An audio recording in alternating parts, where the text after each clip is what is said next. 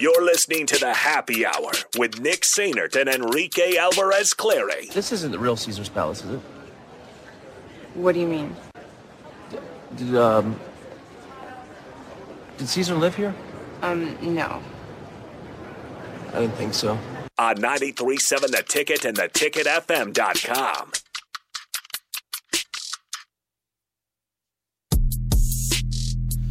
We're back here on the happy hour one final time on a Thursday. We welcome in the Oscar Hall of Famer Eric Strickland. Hello, Stricky. Nick, you're across the way from me. I am. Oh my did you, goodness. Did you not look up the entire time you were in here? I did not. Oh, yeah. Rico's not here. I know it's unbelievable. Yeah, I It's- know. It's just um, it's so unusual not to hear adios. Not yet. Not yet. So I took um, four years of Spanish. Can I say it today? I took. Four, did you take it in high school? So you not, or did you take two in college? Uh, I took four in high school, and I took one class because I thought I was going to minor in Spanish and changed my mind. Gotcha. Did you take Spanish classes? I did. I did very well. I actually speak. Um, I can speak conversa- conversationally and understand Oh, more nice. Muy bien. than, than what I more than what I probably could speak. Nice. That's good. Yeah. No, I, uh, I, I, I'm- I enjoyed the Spanish classes. Those were fun. Um, it's anyway.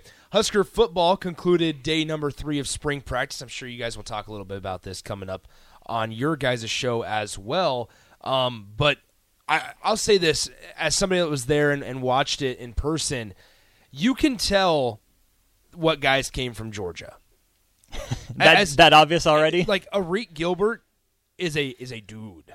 Like he and, and Jacob Hood, although he's not playing, Sherman as well. But I'm saying in terms of like thick and just built, you can tell, E- especially in like the lower body, the thighs, the legs. Uh, You can just tell that like a guy like Arik Gilbert has been to both LSU and Georgia.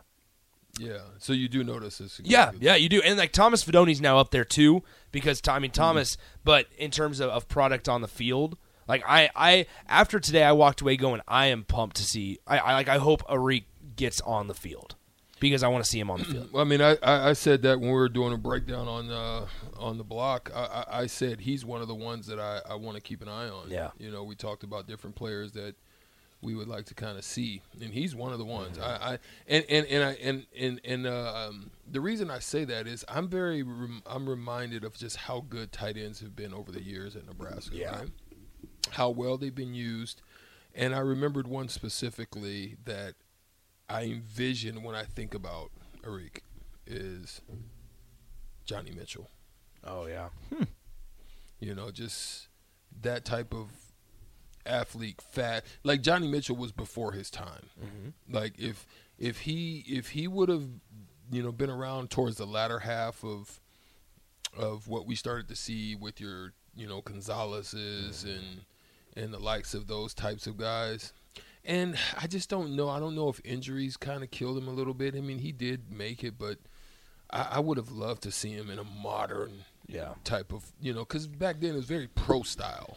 Well, and that's what's going to be interesting. Like, I, I'm not sure. We have no clue what personnel packages are going to look like with this team and under Matt Rhule, but we do know about two tight ends, right? We've heard that a, a couple of times from various coaches that they want to involve two tight ends at a time, and and that's that's a good combination uh, in a room that I was. I'm not. I'm still not sure what to think of with with Fidone healthy and, and being able to actually see him practice, I think that's a big part of it, right? Because every single time we've been to practice throughout his career, he's been running stadiums. Like I remember watching him last year, and I would see him up on the on the west side below the press boxes, running up and down the stadium steps because that's all he could do. He was rehabbing, and so it's like to actually be able to see him out there and see his size and him him catch passes and and him run right and at full strength there's a little bit more of, of a, I don't want to say comfort in my head, but just okay, this is what the tight end room is going to look like. And, and you still have Boerkircher, who's probably the most experienced guy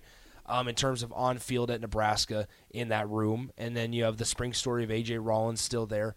But it's like really at the top there, it's Arik Gilbert and and Thomas Fidone, and I would I would say that I, I feel a little bit better at this moment than I did maybe 24 hours ago. And those guys playing up to their potential gives Nebraska the best tight end room in the conference. Yeah, I would agree. Up to their agree. potential in the conference. Now, you got to get it out of them. You got to get them to that level. But to your point too, Nick, it, it's nice to have some of those guys that look like that, Yeah. that have that potential. How do you build more? Because having oh, yeah. having one MJ Sherman, one one Gilbert, and one Hood is not enough. What I would ask is it impossible to get the guys that look like them here at Nebraska?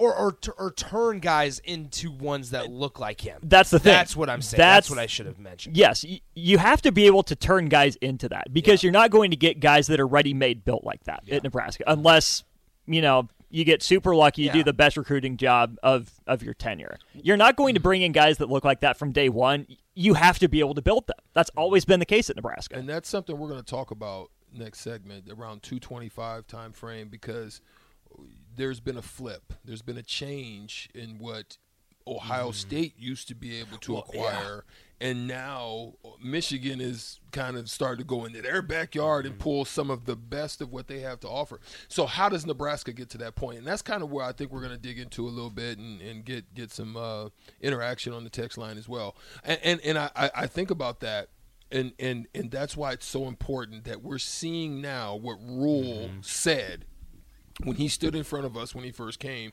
of how he wants to get it done. Uh, so definitely stay tuned for that. I don't know if you guys saw that uh, scouts at Ohio State's pro day yesterday salivating over Marvin Oh, Harrison Harrison, Jr., Jr. yeah. and he's still got one year Can't, left. can't touch him. I mean, just salivating Yeah. over. I, I, I can't remember the exact too. Mm-hmm. quote, but it was just like He's a specimen. this guy is is set. I mean, imagine we heard imagine, the same thing with Smith-Njigba last yeah, year. Imagine feel, imagine knowing that like I just got to take care of what I can. I just got to take care of my business, and, and I'm going to be a first round pick. that part. Just take care of my business. Well, they Kyle said McCord, Cam- don't they- screw this up for me. They, Exactly. They said Cam Newton kind of had a nice little showing. Um, Yeah. I, I don't know what that's going to. He's better than all 32 quarterbacks. Just so ask him. Said. Just ask him.